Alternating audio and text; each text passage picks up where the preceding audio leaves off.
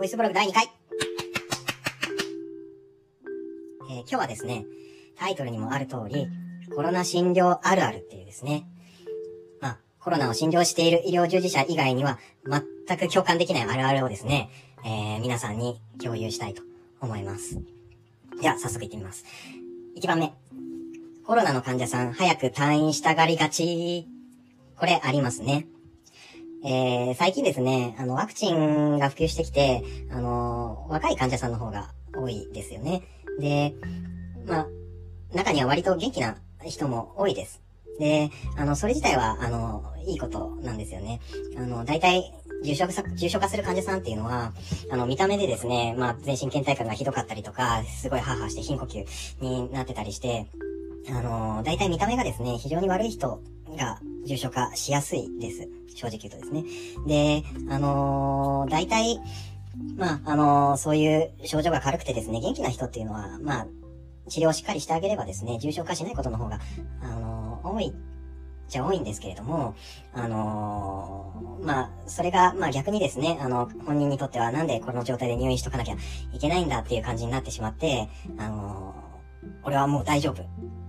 俺は強いから、帰っても問題ないよって、まあ、ちょっと酸素吸いながら言って来られたりする方いらっしゃるんですよね。まあ、ただ、あのーやっぱ退院基準っていうのがあってですね、まあ、今の診療の手引き上では、コロナの患者さんっていうのはですね、発症してから10日間、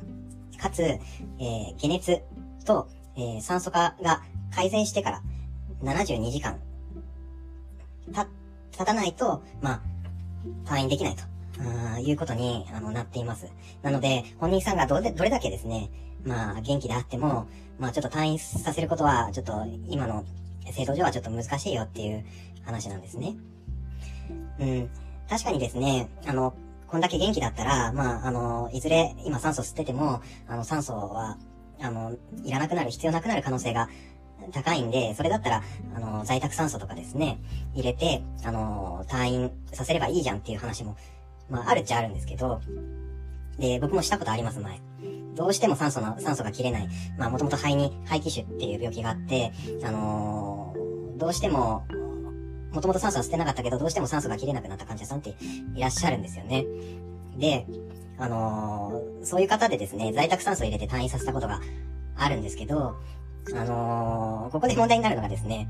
あのーその患者さんの家に酸素の機械を置くわけですけど、あの、その患者さんの家族が濃厚接触者だったりすることがあるんですね。で、僕一回それやった時に、あの、酸素屋さんから電話が来てですね、あの、家族が濃厚接触者だったんだけど、接触しちゃったんだけど、どうしてくれるんだって言ってですね、あの、怒られたことがあるんですよね。うん、まあ、なので原則、もう、酸素が良くなるまで、良くなるまでは、あの、退院しないと、ちゃんと元気になってから退院しましょうって、あのいうことですね。はい。えーと、それから、えー、2番目、2番目のあるあるいきたいと思います。ICU に行くと、異様な目で見られがち。これありますね。えー、自分の病院はですね、自分の働いてる病院は、まあ、あの、軽症例はあんまり来なくって、どちらかというと中等症以上、えー、で、重症の患者さんをメインに見るような病院なんですよね。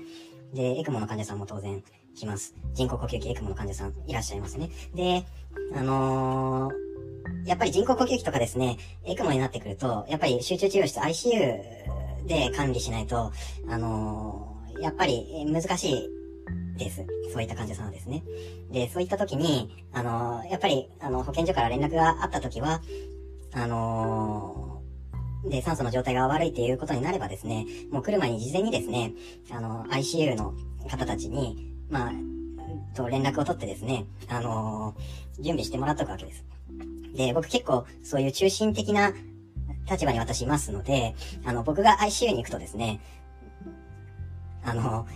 異様な目で見られるんですよね。もう、なんか、あたかも、なんかコロナが来たみたいな。あの、別に、あの、ICU、まあ、あの、他の用事で行く時もあるんですけど、あの、他の用事で来た時もですね、うわ、来たみたいな感じで言われることがあります。これ結構、うん、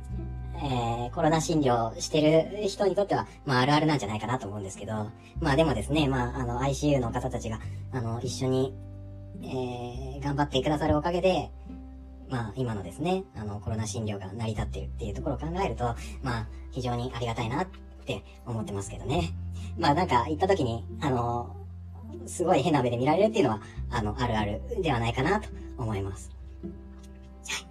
じゃあ次、3番目に行きたいと思います。はい、3番目はですね、胸のレントゲン、わからないがち。これあるあるだと思います。あの、僕、呼吸器内科医なんですけど、あのー、まあ、中には、呼吸器内科じゃなくて他の内科医の先生とかで、あの、コロナの診療に従事される方、いらっしゃると思うんですよね。で、結構これ、あのー、あるあるだと思うんですけど、レントゲン、ほんとわかんないですよね。うん。多分、呼吸器内科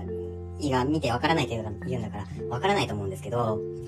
あの、まあ、まず、あの、コロナの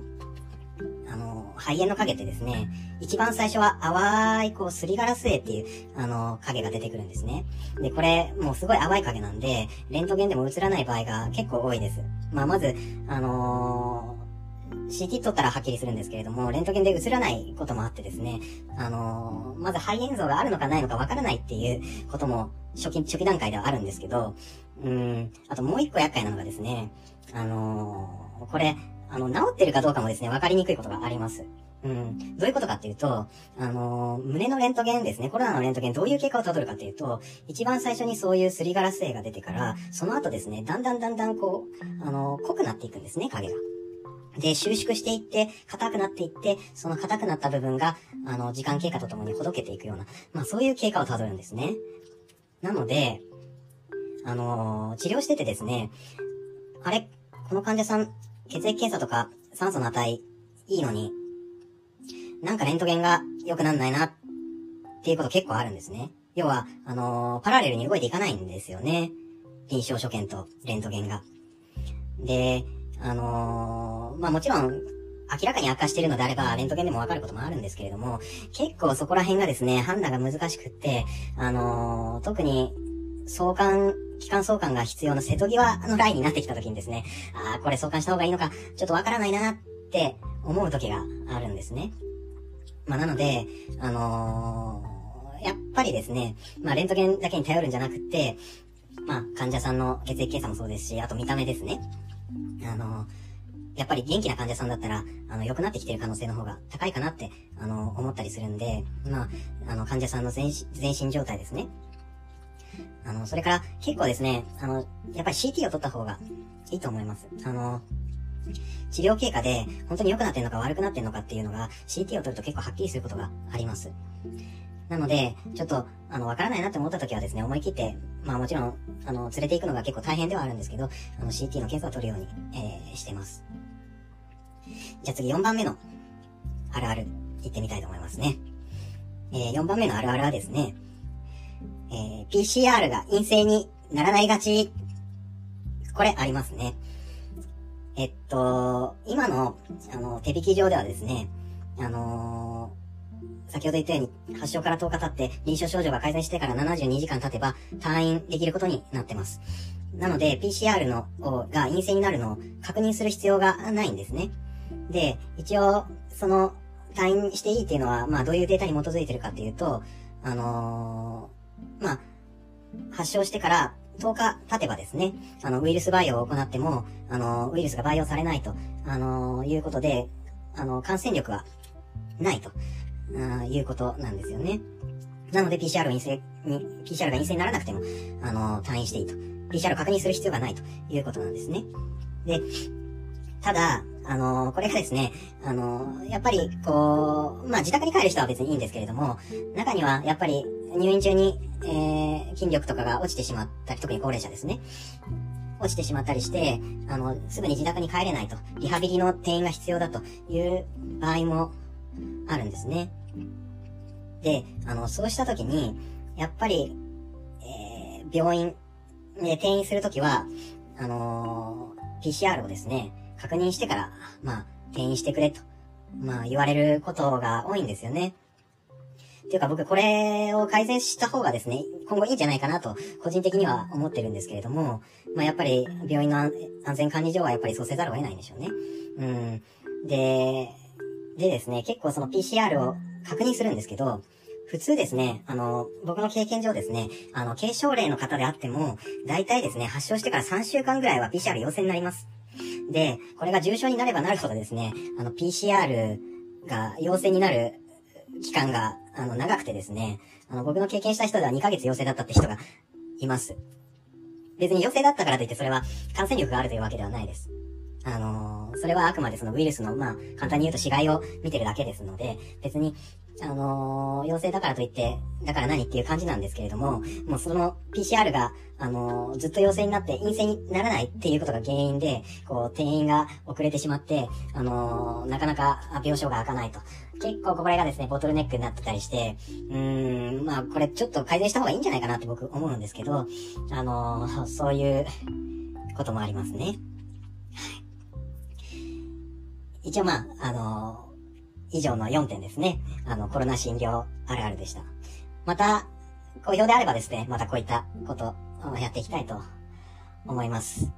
ぜひ、あのー、コメントとかですね、感想お待ちしております。では、今日はこの辺で。